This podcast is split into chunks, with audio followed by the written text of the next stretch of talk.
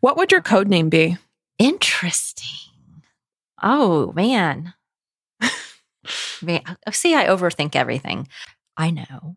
What? Universe. Universe. That would be your code name. That I can't I can't name. think of a kind one for myself because I'm like, I have literally no poker face. I would be the worst like spy in history. Which is your question. You have to answer it. I know. Distracted. no, you have to have a you have to have a cool code name. Um, I can't think of one. Help. I would be How about um let's see. Code Sunshine. Name. I would be code name go. Sunshine. code name Sunshine. Code name Sunshine. go. That was my cat's name growing up.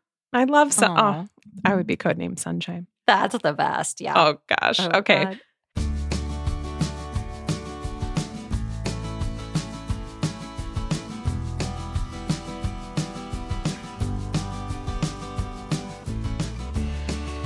Welcome to Book Talk Etc., a podcast bound to grow your TBR.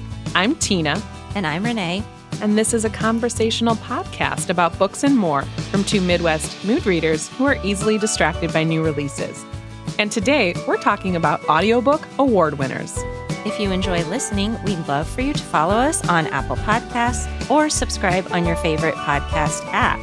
And if you have a quick minute, please consider leaving us a review or rating on Apple Podcasts or sharing us on social media. All of this truly helps other book lovers find us. Hey everyone! Before we begin, we wanted to fill you in on a couple of exciting things that we have going on at the podcast. Our one year anniversary of having a Patreon group is coming up on September 1st, and we are so close to a milestone number of supporters, and we wanted to ask for your help.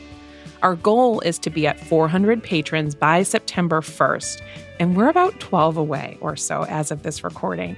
It would truly mean so much to us if you would consider supporting us in this way. And it's a great way not only to interact with us on a deeper level, but to connect with other readers. It's $5 a month, and you get access to everything we have created as bonuses over this past year, and of course, in addition to anything we'll create in the future. We also have a brand new feature. And because you all know we are obsessed with audiobooks, we created an audiobook narrator guide for you. Every one of our patrons, including anyone who signs up now, will receive this guide. This guidebook is filled with information for everyone, from those who are new to audio to seasoned listeners, and we share tips, advantages of listening to books, fun facts, and of course, we list our favorite narrators and share a title we loved read by them. If you're interested, head to patreon.com slash book talk, etc., or look for the link in our show notes. Thank you so much for your support, and we can't wait to continue doing what we love to do. Hey, Renee. Hey, Tina. How are you? Good, good, good. Good job on that. Yeah, we've been working behind the scenes on the audiobook narrator guide, and Mhm. that was fun. We do love our audiobooks, and we did an episode last summer Yeah. on kind of beginning beginner audiobook sort of gateway audiobook gateway that's Audiobook what gateway. it was and this time we really focused on award winners was it easy for you It was. And I think it was easy because there were so many options. So we when we said audiobook award winners, we're like, all right, what does that actually mean? And we'll get into this later on when we're in book talk, but I was curious to see are there a lot of awards? Is there one major award? What does this look like? And so we did a little bit of research and it was so fun. Of course, that was like not the best part, but a very fun part of this whole thing was figuring out all right, which titles are we going to come up with? One I knew from the gate because I've had this on my list forever and I, I didn't even know if it was an award winner, but I figured it was because it's so beloved. And the other one I found because I was going through the list. But I know Mhm. you had a different experience. i did this was surprisingly hard for me only because i've listened to quite a few already but i've realized my ears are picky. So that was kind of but but that's fun too. Okay so i will tell you um, all about that in book talk. I'm going to get started with my loving lately. It's funny how something that i use every day i forget that it's a loving lately Mhm, because it's just a you know of what I mean. routine. It's part. Mhm. It's so part of my my morning routine, and sometimes later in the day. But I am bringing my microwavable weighted neck and shoulder wrap warmer. now it can be used for hot or cold therapy, but I use it as hot therapy. I am someone that I guess holds stress and tension in my shoulders and my neck. Mhm. So every now and then I do go to a physical therapist, and sometimes my neck is out of place more often than I'd like it to be. So every morning when I'm making my coffee, I put my neck warmer in the microwave and then I sit with it while I drink coffee, while I look on the internet. And the key is it's big enough that it goes up my neck a little. It has a little flap that so I get the back the back of my neck and it weights across my shoulders. So I'm also getting shoulders. And you can keep microwaving it as much as you want. I do it a couple times. It's reusable and like I said, it's weighted. So I can walk around the house looking a little dorky, but still I love it. I think I really swear by it to keep my muscles loose, Mhm. especially because I do a lot of work on my laptop, which you do too. Oh, that's the story of my life. Right. Yes. I was Yeah, just testing my neck right now. I'm like, I'm pretty sure my neck is sore. I can't like I can't turn it all the way. I bet you would love it. I'll link to my particular one. I, I did get it on Amazon. There's a lot of different styles, and I've actually switched my style up over the last few years. And this one is is what's working for me really well right now. So that is a microwavable neck warmer. Sometimes our loving latelys just bring it to us at the right time because I've literally been having this neck issue for like the past week or so. And I'm like, I can't Oh. figure out what I did, but I'm like, it's it's when I turn a certain way, it hurts a lot. And so I'm Mm. I you're gonna have to send me this link in advance of the episode dropping so I can grab it. This has happened a few times where you brought a loving lately and I bought it before our episode releases because they sound good. I love it. I know. Same. Okay, how about you? Oh my gosh, my loving lately is okay. This was sometimes we like to try products because we know in the back of our minds, like, oh, this could be a really good loving lately. So Mhm. Jonathan and I were with our daughter Lily at the Renaissance Fair in Bristol, Wisconsin, which is like a little fun fair that we went to. When we were there, they have a bunch of little shops, and we found this artisan personal care company called Seventh Sojourn Practical Alchemy. okay. So it's soaps, it's lotions, it's roll on Oh, gels. Oh my gosh. It was founded by two creators who became self taught artisans who threw themselves into learning to make every kind of body care product possible. And they say their goal was to create products of the highest quality that they would go out of their way to buy. All of their products are handmade with natural base ingredients, essential oil, and fragrance oil, and including soaps, lotions, headache relief, pain relief gel, and more. And when we found them, we were walking around this fair and there were these women handing out little chips of soap. And they saw Lily and they're like, oh my gosh, you know, she was in this princess dress. They're like, here, you want some soap? Lily would not stop smelling this soap. She had this little chip. Aw. She brought this little chip home. She loved this soap. She just kept. Kept smelling this soap and so of course we went into the shop and fell in love with everything and have since placed a big order because they do have an online presence our absolute favorite scent is something they call witch's brew. It is by far the most fall smell I've ever smelled. it is spicy and a little bit sweet. And they say it's a mix of cinnamon, grated nutmeg, cardamom, black peppercorn, blended with pureed pumpkin, mahogany woods, whipped cream, and vanilla bean. Sounds like Oh, I would eat it. It's it does. it's unlike anything I've ever smelled, and all three of us love it. Lily will use this entire tub of, or this entire pump of lotion if we let her. And they have the same scent in other things like bath crystals, which John bought and really loved. We also tried their eye roller balm. It's like a little roller, and you can put it in the fridge. It gets cold, super hydrating. Oh, I am so into this company. I'm really, really excited about them.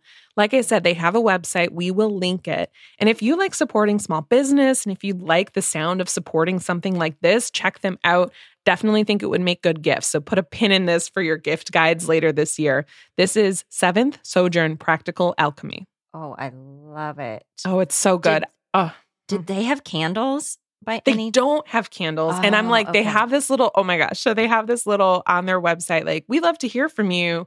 drop us a line. And I was like, I want candles and I want bath bombs. That's what I want from them. I don't see them on their website now, but I'm like, mm, maybe if we suggest it. I'm so excited. I hope you all somebody checks them out because they're really they're really good. Yeah, that sounds great. I love finding companies like that. Mhm, mhm. I know. especially with the soaps. Mhm. Yeah, it's really nice. What do you've got? What have you got? What have you been reading lately? I know you've cycled through so many titles. I have but- I have cycled around and around and around. I ended up settling on a debut, and it is All Good People Here by Ashley Flowers. Oh, tell me everything. Okay, it's a mystery debut. And she, Ashley, is the host of the Crime Junkie podcast, which is the number one true crime podcast. They're very popular. And this is her try at fiction. So I did listen to this one. The audio is narrated by Karissa Vacker, who honestly is not my favorite narrator. Same. She does a good job. There's something about the way she whispers that it just it doesn't usually work for me. However, this book is narrated there's two perspectives. So it's Karissa Vacker with one perspective and Brittany Pressley with another and I love Brittany mm-hmm. Pressley. So the two of them did work really well together, I guess is my point. I really did enjoy their audio narration. Now, Ashley Flowers ends up narrating a part, and I'm not going to tell you which one. It did not work at all. And it was a Oh. very, very important part. And I don't understand the choice in that. It did not work for me. Okay, so what this story is about this is set in Wakarusa, Indiana. It's about Margot Davies, who is a journalist, and she is returning to the small town where she grew up to help care for her uncle Luke. Now, years ago, I believe 25 years before, Margot lived here. She was best friends with a little girl named January Jacobs. And January went missing. Six year old January at the time went missing one night and was then found dead in a ditch hours after her family woke up during the night and found her missing. The case was never solved, and Margot had been haunted by that. She ends up moving away at one point and then, like I said, comes back and is intrigued and kind of kind of becomes interested in the cold case of January Jacobs. Now, another little girl, 5-year-old Natalie, ends up going missing one town over. And the story does kind of take off from there.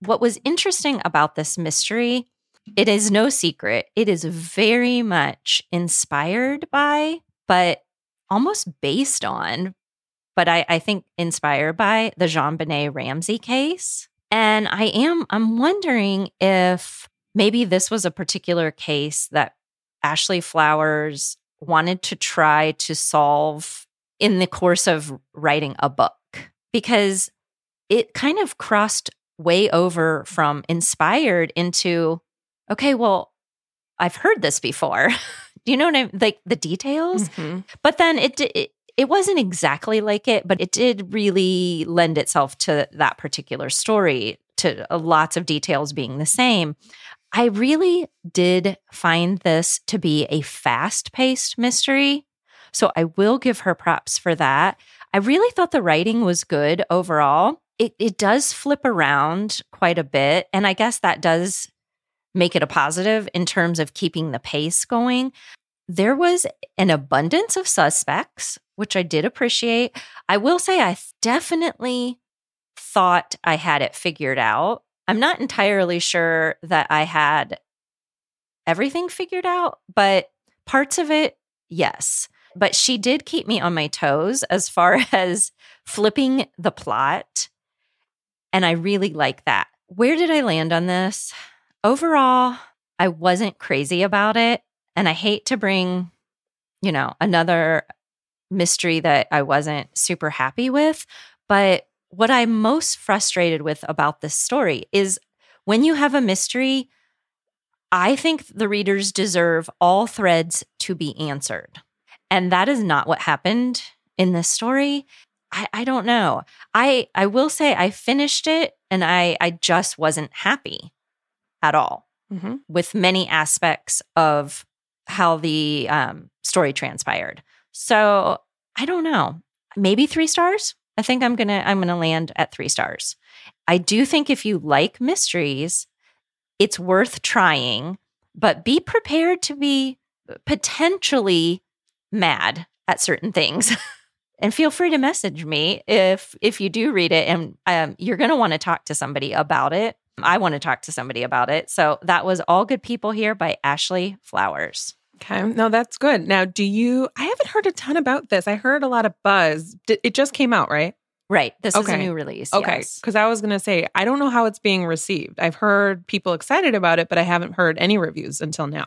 yeah there are quite a few reviews on goodreads i waited until i was finished and then went and, and checked goodreads i do agree with a lot of the goodreads reviews as far as criticisms go but there are quite a few i think there's over over a 1000 Mhm. reviews already on goodreads and it's got a high rating it's over four point Okay. so you know could be could be me but i don't think i'm totally alone based on you know but i don't know sometimes debut mysteries can I- I would imagine can be hard to write Oh, yeah. you know plot wise like i don't know and but i did listen to it really quickly so there's there's many positives about this Mhm. but you know i just I, I don't know if and maybe my expectations were high because she's a true crime podcaster and And I'm always a little, I, I don't mind inspired by ever. I actually kind of like when there's like an inspiration for a story. And I actually have one later that is inspired by r- true events. Something, and I haven't read this, something Mhm. about it being that particular true crime story about that little girl makes me, I don't know, feel a little kind of strange about it. you just reminded me to to make a content note as far as the fact that this story does deal with child murder and there are details involved in that Mhm. so I, do think that's that is important to That's know worth knowing. Okay. All right. Well, good. I'm glad you brought this because it's a buzzy book and I've been very curious. I'm still tempted. I might try and work it in. It sounds like it could be a enticing one for fall. okay good what have you been reading lately My latest read is similar in that I think there's been differing opinions about it. Mine is You're Invited by Amanda Jayatissa. I listened to this one and it was just the thing I needed. I was doing stuff around our house for we're about to move. So I was like doing things that were really tedious around the house. Everything I was picking up, I was like, no, no, no. like nothing was working. But as soon as I put this one on, I got hooked from the beginning. And this was also my book of the month pick last month. And I grabbed it because I love this setup. What could be worse than your ex boyfriend marrying your childhood best friend, getting accused of her murder? I'm like, okay, I'm that's a great that's great. This is about a super fancy Sri Lankan wedding celebration that not everyone will survive. Amaya and Kavi used to be the best of friends until they had a falling out and lost touch for five years. Amaya is living in LA, running an artisanal spice shop, and really tries her best not to think of Kavi and the life she had in Sri Lanka before. Then she gets a wedding invite to Kavi's over the top wedding back home, and she's floored and super hurt to find out that her former best friend is marrying her ex boyfriend. And I'm talking these girls grew up together, their families were close, and this boyfriend was her boyfriend all throughout college. So she was floored and becomes consumed by a single thought. She must go there and stop the wedding from happening, no matter the cost. So she heads to Sri Lanka and immediately sees that things are off. It's beautiful in this lavish resort, but rumors about Amaya's past begin to swirl and she's she knows people are talking about her where she's been and she's like, okay, she's feeling like she has this target on her back. So when Kavi, the bride, goes missing and is presumed dead, all evidence points to Amaya and things start to go from there. Everyone's like, obviously, she's done it. She's the jealous ex best friend. What I loved about this is that you get dumped right into the action. This was a great vacation book, great for escapism. Sri Lanka and Sri Lankan culture plays a huge role in this, and I learned so much. I love that part.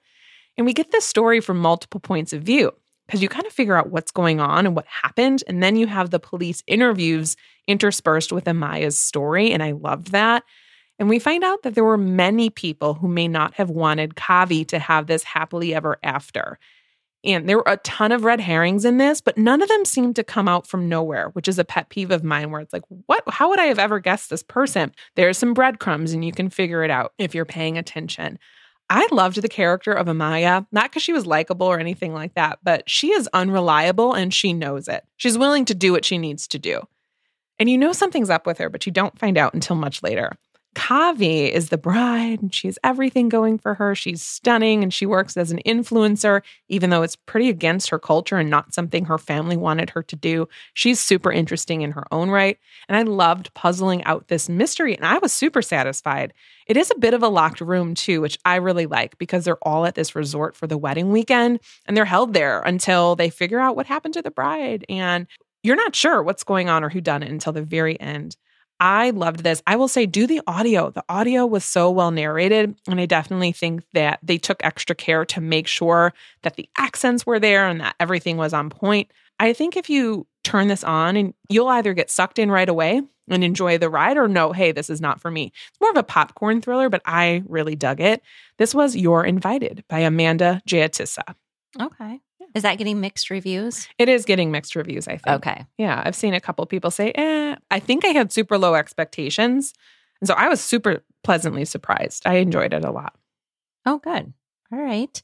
Well, before we move on to book talk, I am going to share our listener latest read for this episode. And this week's listener latest read comes from Bria Holt on Instagram.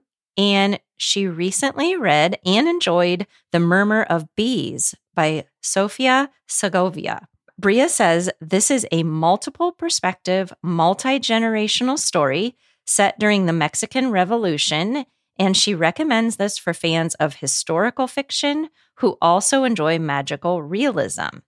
And she made a note that this is a book that she is continuing to think about. So thank you, Bria. I like the sound of this mm-hmm. one. I have mm-hmm. heard really good things about this. Absolutely. And I love these listener latest read. It's been so fun to get recommendations. So mm-hmm. if you're mm-hmm. listening and think, hey, I have a recommendation for us or for our listeners, feel free to email it to us, booktalk, etc. at gmail.com, or just comment on Instagram on one of our posts or send us a DM.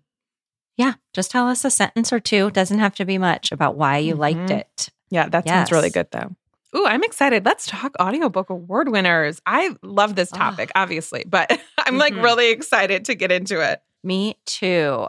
So, what are we talking about specifically about audiobook award winners? Yes. So, my initial thought I know that there are audiobook awards, and I was like, what's the in and out? How do people get chosen? What's the deal? So I did a little bit of research, and it seems like the Audie Awards is the premier awards program, at least in the US. And what they are known for doing is recognizing distinction in audiobooks and spoken word entertainment. And publishers and rights holders enter titles in various categories for recognition of achievement. Finalists are selected, and then one winner is awarded in each category at the Audies Gala. It sounds so fun. And I've seen, I think, photos from the Audies before, but I love that the way they set this up. And I really think audiobooks are so special. Obviously, we are massive fans, and I think they can really, really enhance mm-hmm. the reading experience. They're also, they make books accessible to a wider group of people. I love audiobooks. I'm so happy that they have this platform so that the narrators as well as authors can get recognized. Right. I wish we heard, I guess, more buzz about the winners. Invite us next year, guys. Oh my gosh, we will so oh hype gosh. this up for you. Could you imagine? I want to go to a gala. It's in, yes, it's in New York City too. We want to go there. Oh my gosh, that'd be so fun.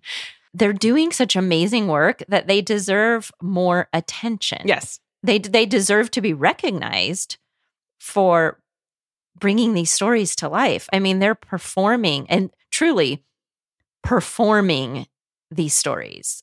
Not everybody, but most of them. And what I like about the Audies is that there are so many categories, and this is a really long list, but I wanted to make sure to mention them because I was super surprised as to how many there are. They do Audiobook of the Year, Best Audio Drama, Best Autobiography Memoir, Best Female Narrator, Best Male Narrator, Business slash Personal Development, Spanish Language, Faith Based, Fantasy, Fiction, History, humor, literary fiction classics, middle grade, mystery, narrated by the author, nonfiction, original work, romance, science fiction, short stories, thriller, suspense, YA, and young listeners. I mean, truly. Well, yeah.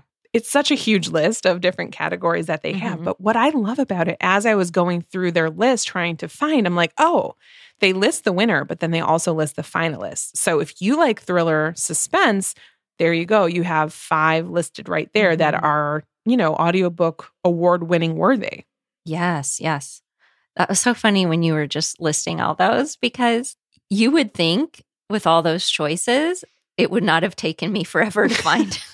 You have picky ears, you said.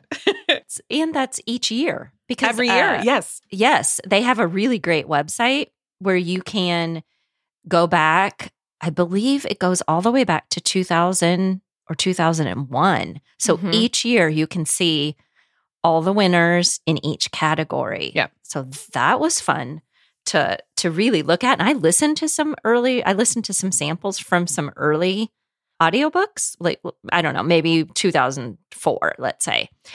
Can I tell you that audio narration quality has gotten tremendously better Mm-hmm. It doesn't in surprise me. 2022. I mean, even the last few years, but you could just tell a real a real difference. And I don't know. I think audiobooks are really having a moment. I do. I think they're only going to increase. Mm-hmm. I hope so. Of, of accessibility. I mean, it opens up such a wide variety of listening options and how to take in a story. I totally agree. For example, the 2022 audiobook of the year for the Audies was Project Hail Mary by Andy Weir. And that is the way to go, in my opinion. I would not have gotten through this in print, I don't think, because it has a lot of science to it. Um, there's a lot of elements that you're not expecting. And, and I can't say why this was so great on audio because I want it to be a fun reveal for people that want to listen to it, but it will not come across the same in print because they had this specific part that was perfect for audio.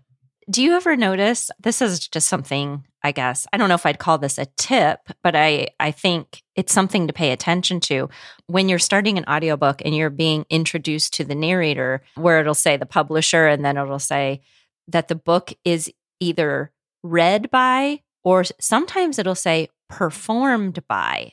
And whenever I hear oh, Do you ever notice start paying attention because when. I hear performed Mhm. I I am telling you, usually that has led to an amazing audiobook Yes. experience. Oh my gosh, that's so interesting. And I could picture it too. I can picture it. Cuz I think both of mine you you would say performed by. That's really cool. What a good distinction. And and maybe it's just that they're they're starting to introduce the narrator as performing because they are. And once you hear like an audiobook that you love and you just think, "Oh my gosh, that narrator was so fantastic." And then you try to listen to someone that is just reading the story without performing, Mhm. you can't it's it's almost impossible. You're It's like night I don't know. At least for me, I'm Mhm. I'm like, oh man, I can't listen to this. I'm gonna have to get it in print. Yeah. Did you look at the there's another award and it's called the Earphone Awards. Mhm. And those are put out by AudioFile magazine. Did you look at any of those winners? I did. I was I was looking through. They have a lot listed. So I. I focused on Audies just because it was easier for me and I found it pretty quickly. But I I do like that as a resource as well. Yes, the uh, so what I found for the earphone award winners, those are awards given, like I said, by AudioFile magazine, and they say that the awards are given for truly exceptional titles that excel in narrative voice and style, characterizations, suitability to audio, and enhancement of the text. Now, these are a little different because AudioFile actually reviews and recommends top performances and all that. But their specific earphone award winners actually only go to award winners. So I will link to their website because I think it's really, really good as far as audiobook reviews and all of that. For the earphone awards, they did seem to give them out more regularly, Mhm. sometimes even monthly. But that's where I found my second book by trolling through their back list and I was so happy because I had never heard of an earphone award and I, wasn't yeah. sure. I wasn't sure. I think I I- was googling other audiobook award options and so that those seem to be the two biggies. Yeah, they do. So I say this is in addition to our audiobook narrator guide, which focuses on our favorite narrators. That's a great resource too, because then you're like, wow, if you really like Julia Whelan, for example, great. Mhm. Let's find her and see all of the books that she narrated. Because sometimes that could be a really good way to find titles as well. And then if you find, okay, I really like audiobooks, go to these resources and just scroll through and see if something catches your eye. Because you know, probably if they're award winners, they're going to be well narrated. Yes. That's what I've been doing lately Mm-hmm. with a lot of the books I've brought actually Yeah. was going through Julia Whelan's backlist and Mhm. seeing what else she's narrated and that's worked really well for me. Yeah. Really I, that's a fun thing to do. And if you're stuck with, you know, I don't know, I don't know what to read next, um if you have listened to someone that you like, it just do just try that. What would be your biggest tip for someone resistant to even trying an audiobook, Tina? I, man, oh man, I say, what would be my biggest tip for someone who's resistant? Here's why I'm struggling because I'm never one that likes to tell people what to do. I'm kind of a, hey, let me get you the information. If it sounds good to you, pick it up. Awesome. I'm the biggest proponent of audiobooks. I would say if you are somebody that's finding that you want to read more, but you're like, where do I fit this in? Try Mm, audio yeah. Because I would never read as many books as I do if I didn't have audio. And I find myself foregoing watching shows because I'm like, no, I want to read in the evening or I want to read while I'm, you know, painting my house or doing my Mhm. dishes or whatever it is. I truly can't get through my day without having audiobooks going, at least one. Like I just finished one this morning for the show and immediately I went I was driving to get coffee and I'm like, what am I going to listen to? I don't have any audiobooks going. Like it like, you know. if I don't have one it, it throws me. So that's who I would say if you are finding gosh, I wish I could read more but can't find the time, this is your sign. Okay, that's a great tip. I also I will not go on a drive. Like I will sit in my driveway Me if need too. be until I Me if too. if I'm between audiobooks. Even if I just had a sample, even if I I don't know I need something to listen to Yeah, same. because I always like to have something to look like some audiobook to look forward to. I think my biggest tip would probably be to try to find a book that you're interested in. So if you if it, whether it's historical fiction or a mystery thriller, thrillers are really good to start with on Mhm. audio and then from that genre, I would find an actor or actress Ooh, who is the narrator love because that. I really truly think that they are they just bring something extra to an audiobook and that's just a surefire way to at least see if you like listening to a book Mhm. that way. I think that that that would be my best tip. Awesome. That's a really good point. For me, I began listening to nonfiction. That was, I think, some of my very first Yes, foray yeah. because I would do podcasts and then I would say, okay, if I can pay attention to podcasts, I'll try a nonfiction book, specifically memoir. That worked really well for me if it's read by the author too. Some that Mhm. can be hit or miss depending on the author, but sometimes it's amazing. And that's some of like the best listening experiences, like Dave Grohl's memoir the storyteller like if Mhm. you're like if you like music and you've never listened to an audiobook that's your that's the one to try because it's so good and he's just so charming and you you you you want to hear him tell a story And then as far as speed, I mean, I think we've talked about that before. we So- probably have yeah renee listens at 5.0 no I'm No. no, I don't. But you do have to listen, I think, a little faster than 1.0. Mhm. I was just talking with one of my friends about this, and she didn't realize that she could bump her speed up. Mhm. And I convinced her to give it a try because I do think most people read faster than what a 1.0 yes speed would be listening to it. So I think if you can figure out a listening speed that aligns with your own reading speed, yeah which it's just hit or miss, it's just try it. and see and give your ear you have to give your ears a little bit of a chance to adjust Yeah. to the story and so i usually do and i'm bringing a book today actually that i had to lower the speed Mm-hmm. because the narrator just naturally spoke faster Right. Exactly. it's very easy to adjust almost every app has a pretty wide variety of listening speeds wouldn't you say Yes. And I would say, um, I agree. Start faster than 1.0. Try 125, try 1.5, and just see how you like it. Give it a couple minutes to get adjusted. And then you can work your way up. I think I probably started around 1.5, and now I think 2.0 is my fastest. Not that I don't, I read faster than that with my eyes. I read very fast. But what I don't like when I get over about two or two, maybe two five, is it distorts the audio to me. And it Mhm. sound i'm like no i love this person's voice. Now it sounds different and i don't want that. So i'd be fine listening to it slower.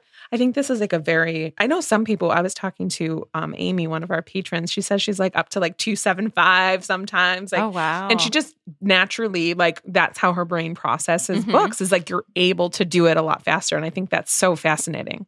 And it, it does, at least for me, it also depends on the activity I might be doing. yes And oh, if 100% the activity I'm doing Yes. requires me to pay attention, which may just be, I, I don't know, even washing dishes. Sometimes, sometimes if I'm doing housework, but I'm listening to a really complicated story, I do have to slow down because I need to be able to, my brain can, has to catch up. right you're like to the- what am i you know? listening to what am, what am i Right. doing hmm But just out taking a walk, I can usually listen at a faster speed because there's nothing else that I'm concentrating Yeah. on, unless Vinny's not being a good boy and, an, and Yeah. another And dog comes deposit. by or something. in and quickly a, a shout out to my apple watch because that's part of the thing that i love the most about it is when i am doing stuff around the house or i'm walking or whatever and i need to pause quickly i love being able to do that from my phone yes, or i'm true. sorry from my watch because yes,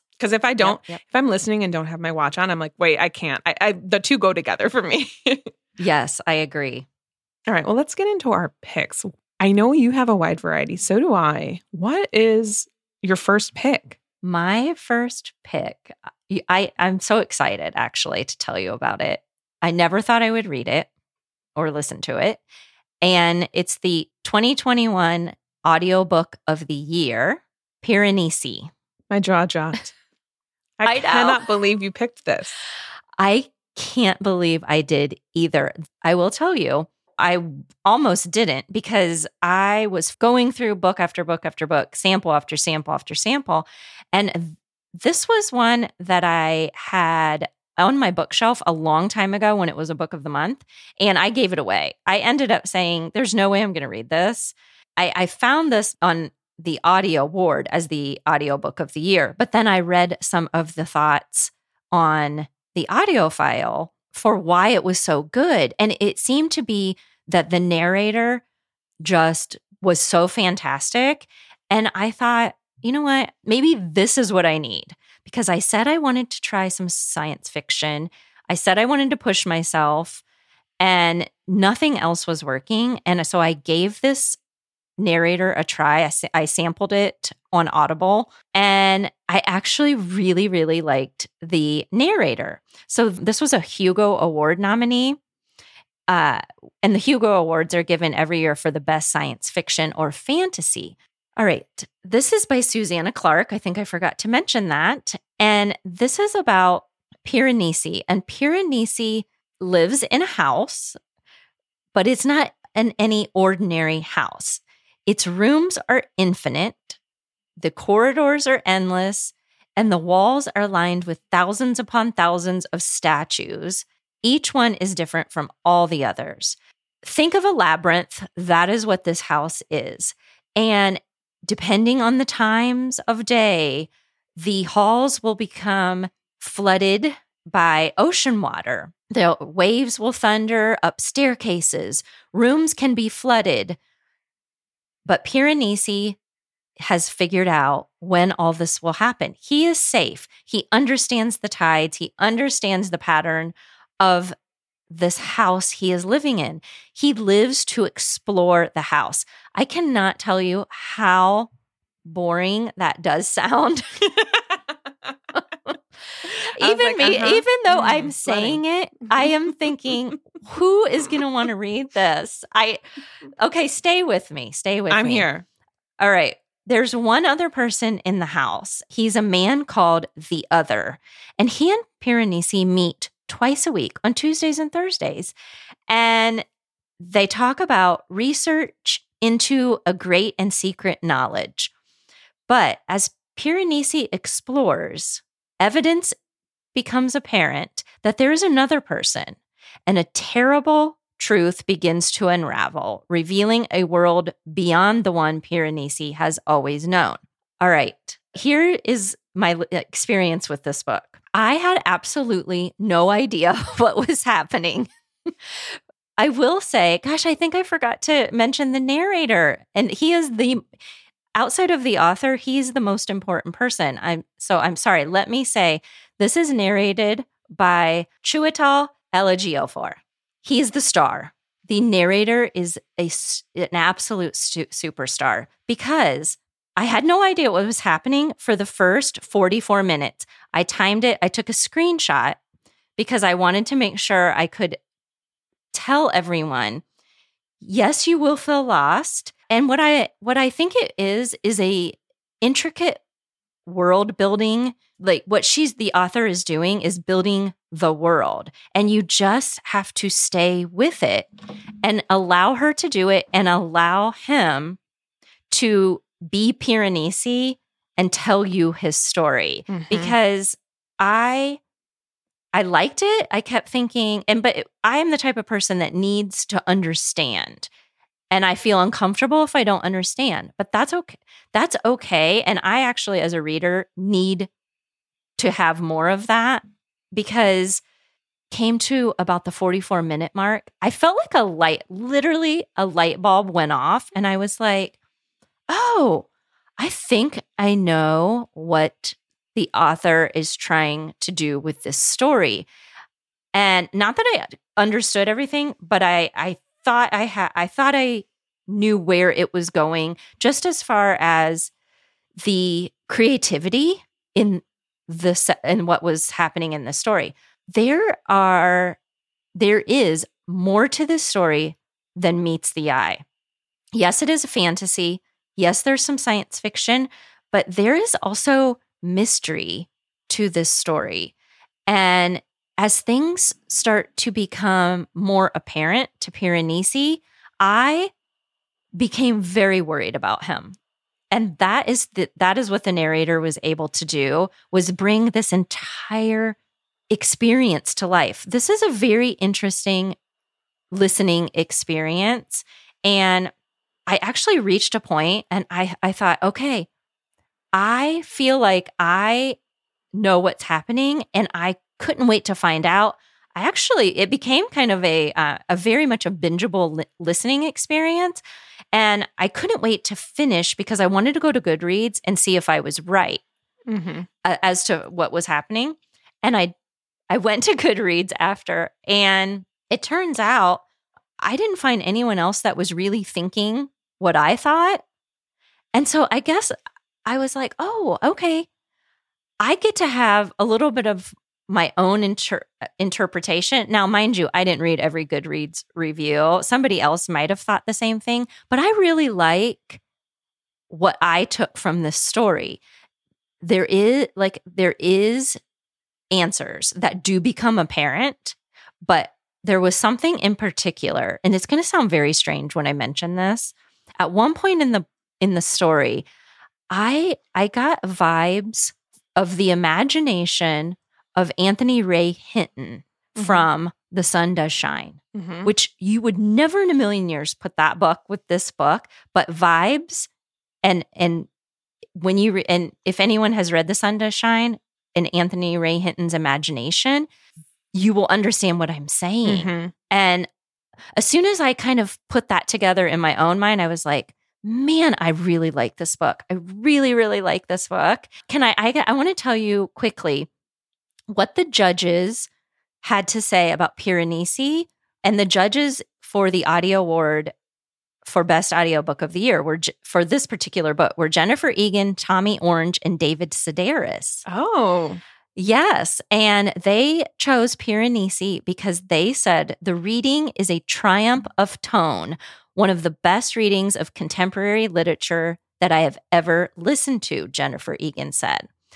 David Sedaris said, I have recommended this to several people, including my 18 year old son and 82 year old mother. I think the reading perfectly complements the author's intent. The characterization is complex, and the narrator's voice is appropriately naive and full of wonder. I would totally agree with that. Tommy Orange said, When the book got darker and more thrilling, and as the mystery at the center of the novel was revealed, the author moved the story along beautifully.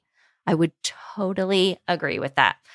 I'm so this is my biggest surprise of the year so far mm-hmm. and I I I actually loved it. I'm still processing it 4 days mm-hmm. later. So wow. that was Piranesi by Susanna Clarke. This could I could not be more surprised. I'm so glad you I'm so glad you found this. I am too. Mm-hmm. I'm I want to I want to share I guess my experience which while it was frustrating because I I kept messaging you and saying no book is hitting me. Oh my gosh. But don't give up. Like yeah. this was all part of the process. I get what I can see now. Me sampling like different narrations and not liking things and not nothing hitting me was part of me landing on something that I never would have thought about picking up and actually then being challenged and then sticking with it and then loving it. Yeah. And you're good at sampling books. I think that's another encouragement too that I'm taking away mm-hmm. is sample and see what you think. If you like the narration, if you don't, and you can just download samples from Audible, right? If you can download, yes, and, and you Libby, don't have to buy the book from there, but if you no, you don't have to. And Libby also has a lot of samples. I can't remember if the book has to be available for you to sample it, but either way, when you come across an audiobook on your Libby app, you can choose to sample it. Perfect. Yeah, I'm going to yes. work on that. I'm going to try adding more of that to my reading life. Okay. All right. My first book is a book that t- all of you have read. a ton of people have read it. And the high praise is the reason I picked it up because I had been hearing for years, you've got to read this book. It's so good. It's so good. It's Clap When You Land by Elizabeth Acevedo. And it has 81,000 reviews on Goodreads with a 4.27 average. So I'm like, all right, y'all can't be wrong, right? This one mm-hmm. won the best multi voice performance and best YA Audie Awards in 2021. And why I was hesitant, this is a novel in verse. And I was like, oh, I don't know about that. I don't know how I'll find that. If you're hesitant like me, just just try it. Disregard it. It mm-hmm. is awesome. It is a story that brims with grief, it brims with love. It's about identity and how you process a devastating loss and how you forgive somebody who's no longer with us, and if that's even at all possible. Because what this is about, it's about two young girls who share a father and they don't know it. They don't know the other exists and they live in different countries. You have Camino Rios, who lives for summers when her father visits her in the Dominican Republic because he works in the States for work and then over the summer comes to be with her and her aunt because her mother is no longer with us. But this time, on the day when his plane is supposed to land, Camino arrives in the airport in the Dominican Republic to see crowds of people crying. Then it flashes to New York City, and you have Yahaira Rios, who is called into the principal's office, where her mother is waiting to tell her that her father her hero has died in a plane crash. So you don't know him at all. It opens up with this plane crash. That's the whole setup for the book. And these two girls did not know about each other. They're in different countries, they're separated by distance, they're also separated by citizenship, which, wow, did the author uncover. Once they find out about each other. The young woman who is in the Dominican Republic is very critical of her sister, who is a US citizen, because she can walk through and go to any country without really thinking twice, whereas she has to really, really, you know, apply for visa and you know get approval to even visit places. So there's secrets there is again this idea what would you do if you found out that the person you love the most had a secret life and you didn't find out until after they were gone this book hooked me literally right away i loved the characters i felt like we really really got to know the young women and I did not feel it was angsty at all. You know, I struggle with young characters when they're super angsty. This was not that at all. I feel like we got to know them, and I, this is silly, but it played into the secret hope I used to have for myself as a child. I'm an only child. And when I was growing up, I would always wonder, like, oh my God, what would it be like if I had a secret sister? Now I realize as an adult what that would mean. So, you know, it, but as a kid, I, it sounded cool to me this book was amazing. I I mean, you'll go through all the different emotions. You'll you'll kind of process what's going on as the girls do because it alternates between their different perspectives. For this one, don't miss the author's note. I didn't realize this, but the author was inspired by a true story. On November 12th, 2001, American Airlines Flight 587 was a passenger flight and it crashed en route to Santo Domingo, Dominican Republic from JFK. So this really happened and a bunch of people lost their lives and she started thinking what would it mean what were they who are they going to see what would it mean to the people that they left behind? This book is wonderful. It is so captivating. I'm so glad i read it. Highly recommend. This was clap when you land by elizabeth acevedo. It's narrated by elizabeth acevedo and melania luisa marte. Okay good. So good. It's so good. Is that fairly short? Yes it's very short. Um, five hours 32 minutes. Oh, yeah. Mm-hmm. Okay. If you look at the print, it looks like a thick book, but it's because it's got a lot of margins because it's written in verse. Okay. I would think that that would be a perfect way to take that story oh, 100%. Uh, absolutely. This is audio is definitely the way to go. I can see why it won so many awards. Mm-hmm. Okay. Yeah. You've got me curious. I want to try that one. All right. My next book was my last minute edition that I binged in one day. And you've read it, Tina. What is it? Oh, it, yes. It, it's Notes from a Young Black Chef by Kwame, Kwame Onwuachi, narrated by the author. This won the Earphones Award from AudioFile in 2019 for biography and memoir. Now, this was yet another case of book serendipity because this was put on my radar recently from Kenzie at Kenzie Noel Reads on Instagram. I loved her review of this and I downloaded it on audio, but I was going to push it off because I had to get through audios for this episode. Then I discovered the earphone award winners and I started going through their list and came, and then there it was in 2019. So I immediately started this and I binged it in one day. It's 288 pages in print. It was less than six hours on audio. Now, I've never watched Top Chef, so I didn't. Re- I didn't know who he was. I knew he had been on Top Chef, but I didn't know anything about him.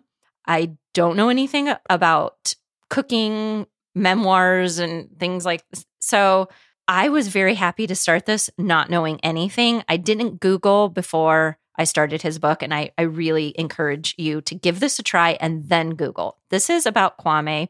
By the time he was 27, he had competed on Top Chef, cooked at the White House, and opened and closed one of the most talked about restaurants in America. In his memoir, he shares his remarkable story, which is really a culinary coming of age. That's such a good description. So he shares his culinary coming of age. But the road to his success had many obstacles.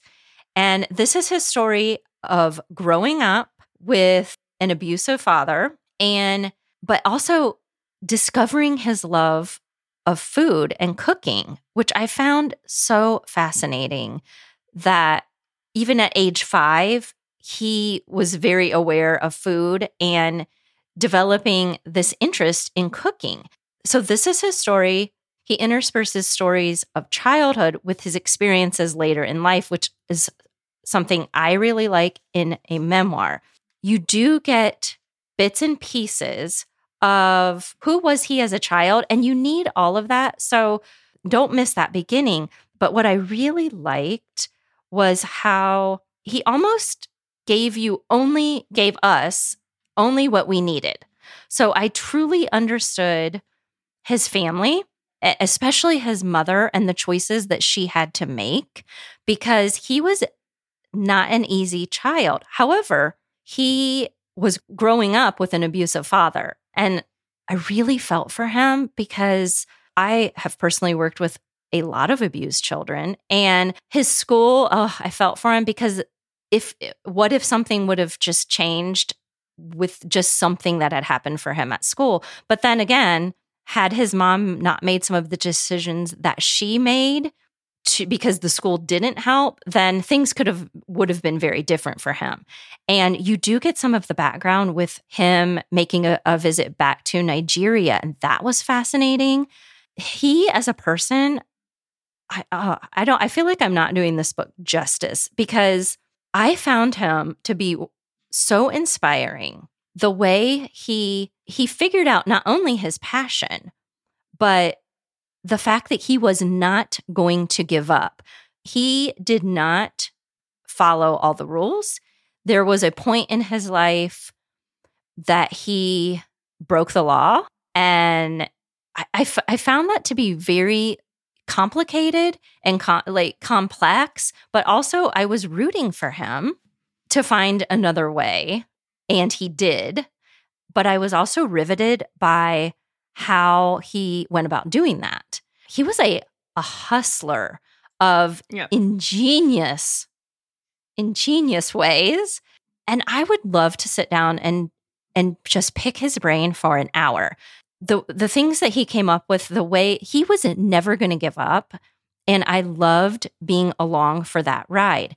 Now, one of my very, very favorite parts of this story also was the behind the scenes of a restaurant of, of that he worked at in New York City. And I realized that I did not know much about fine dining. I mean, I don't even know what I thought fine dining was, but now I know. and can I tell I was truly fascinated by what is ha- what goes on behind the scenes of some of these fine dining restaurants. And he ex- and he does talk about that. I do think there was some controversy that i ended up finding online based on what he had to say and what that restaurant ended up having to say.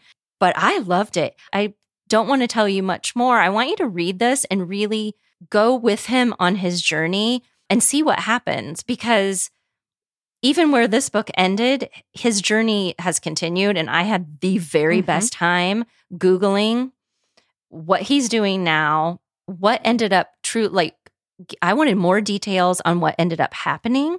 I would have loved more, a little bit more about Top Chef, but I do appreciate that he didn't get bogged down or he didn't bog the reader or listener down in tons of irrelevant details. I really feel like he took what he thought was the most important parts of his story and put them in this memoir. Mm-hmm. So you don't have to love cooking. I don't love cooking at all. I have no interest in cooking, really.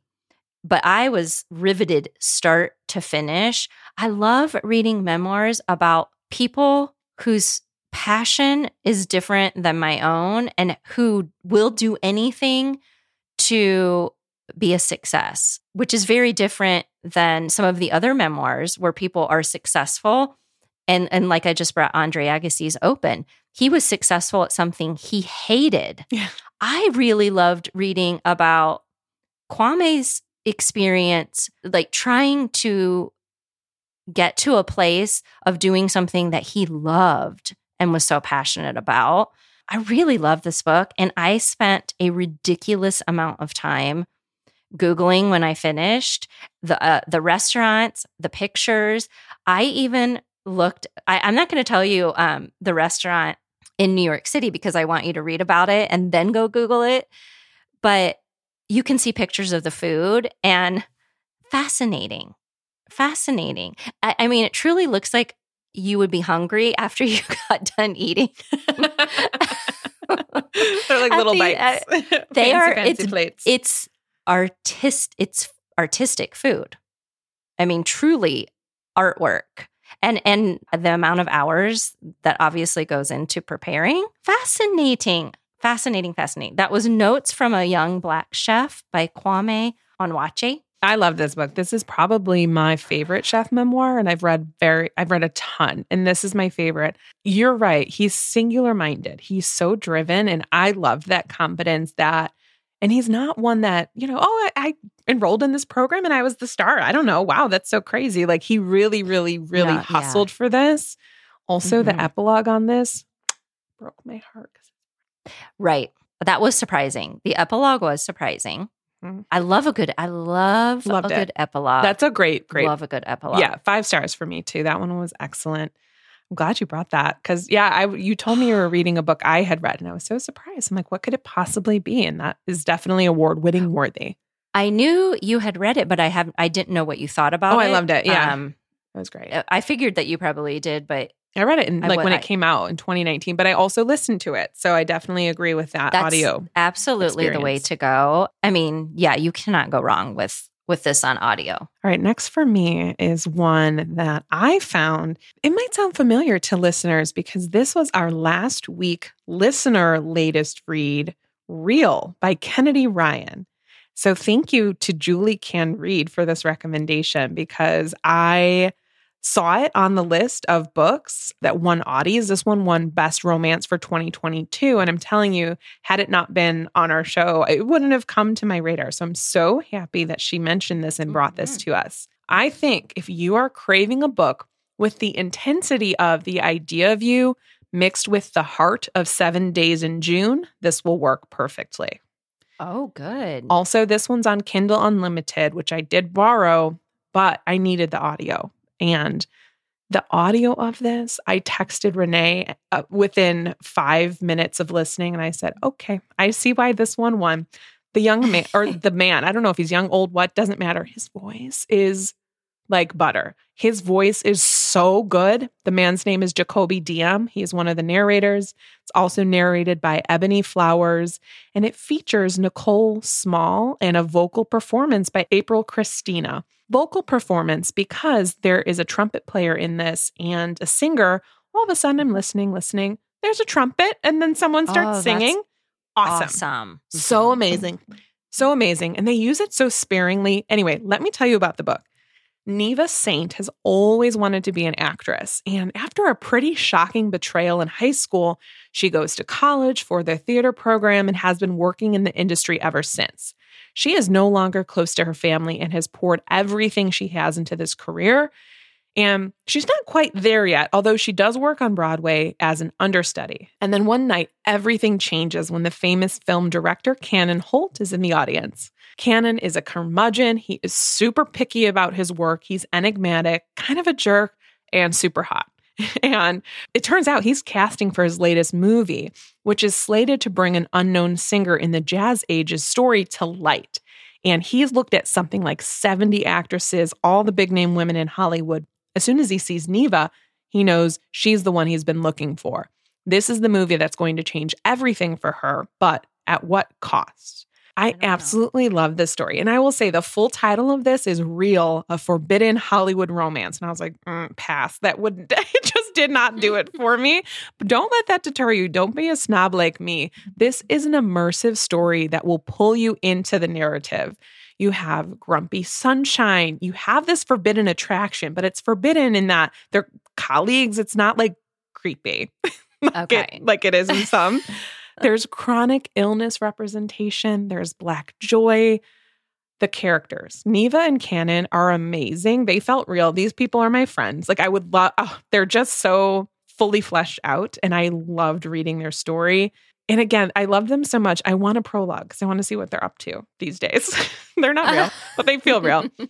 The development of the story is awesome. Now, there's a ton of dialogue, and what the author does so well is she gives us a lot of the plot, but it happens off the page. So we hear instead how the characters react to it. Sometimes that doesn't work, but it super worked with this one because it kept the story rolling and it kept you focused on their relationship. I can 100% see why this won Best Romance. Again, Jakobi Diem was everything. And the songs, there's a few songs, which, oh, it was super awesome. Also, though, there's a behind the scenes of making a movie that I loved. You have the script writer, you have the costume designer, you've got the director, lots and lots of industry talk, lots of Hollywood glamour and, you know, Broadway versus LA. The story is messy, the story is dramatic, and I loved it so much. This ending took me quite by surprise. This book's like 400 something pages, and I was like, this is long, man. What's going on? We we're here. What's what else is going to happen?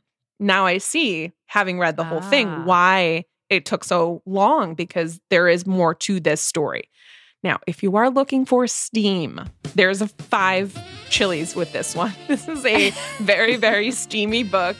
And I personally am like, oh no, I'm like speeding through those parts on audio because I'm like, I get nervous. But like, if you like a steamy book, this will definitely get that for you. I really love this. I am so surprised that this one took me in the way that it did. This is Reel by Kennedy Ryan. Oh, wow. It was That sounds so very good. steamy. Very, very steamy, but so good. But I think those comps are accurate. I really do. Okay. I love that story. Well, I just finished. are- I'm like. You're going to get a lot of people grabbing this with those comps Mm-hmm. and your description. When you were describing the musical elements and all that, that's a performance. performance, Right? Yeah, and it's short. Don't feel like it's a musical.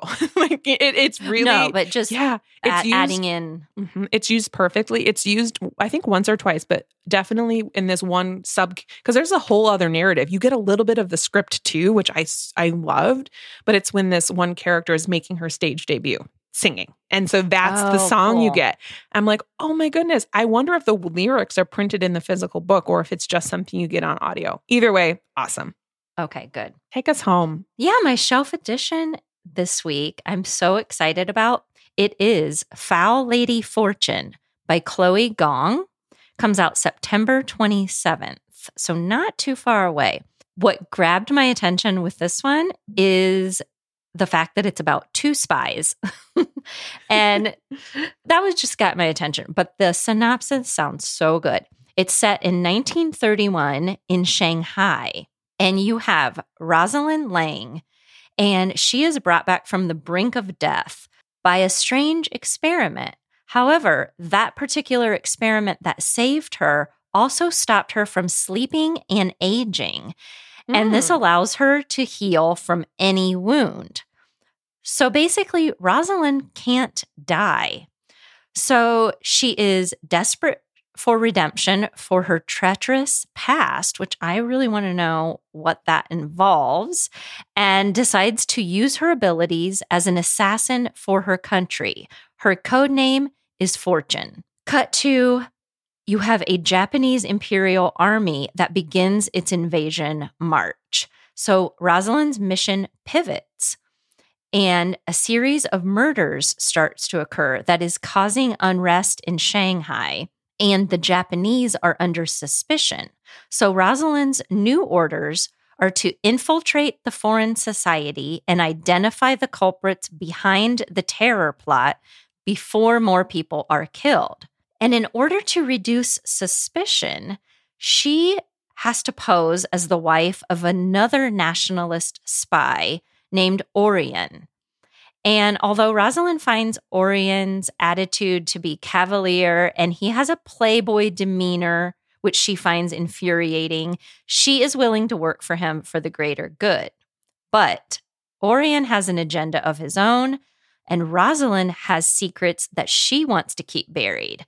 So, as they both attempt to unravel the conspiracy, these two spies soon find that there are deeper and more horrifying layers to this mystery than they imagined. I love the sound of this, and it's book one of a new duology by the author. So, that is Foul Lady Fortune by Chloe Gong. Heck yeah, that sounds awesome. Mm-hmm. It's so funny. I picked one that that worked for me. I, I read a couple. You heard spy and were like, yeah, that's the one for me. I saw heists across the West, and I was like, oh, I, I need to know more about oh, this. okay. My shelf edition is Heresy by Melissa Lenhardt. This one multi voiced performance. And that's actually how I found this. I was looking through the mm-hmm. Audies, and there's a bunch of narrators for this. There's like seven narrators on this book. And it's about Margaret Parker and Hattie LaCour, and they never intended to turn outlaw. After being run off their ranch by a greedy cattleman, their family is left destitute. As women alone, they have few choices marriage, prostitution, or holding a gun. And for Margaret and Hattie, the choice is simple. With their small makeshift family, the gang pulls off a series of heists across the West. Though the newspapers refuse to give the female gang credit, their exploits don't go unnoticed. Pinkertons are on their trail. A rival male gang is determined to destroy them, and secrets among the group threaten to tear them apart. Now, Margaret and Hattie must find a way to protect their family, finish one last job, and avoid the hangman's noose. Come Ooh. on. Doesn't that sound great? That sounds good. I'm excited. And I love that time period. Oddly, I, I think when I read the book Booth by Karen Joy Fowler, that's kind of what got me interested in that particular time period. So that one is Heresy by Melissa Lenhardt. wow, those are different. I love Very that we different. two totally Very different. different. That's it for today. We thank you for spending a part of your day with us. Links to all the books mentioned can be found in the show notes. And if you enjoyed today's episode, you can help us by following us wherever you listen and by leaving a review on Apple Podcasts. It helps us get our show out to new listeners and grows our audience.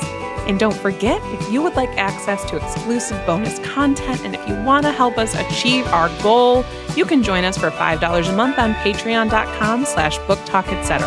Feedback and questions about the show can be sent to booktalketc at gmail.com. You can also connect with us both at booktalketc on Instagram, Tina at tbr etc., and me, Renee, at It's Book Talk.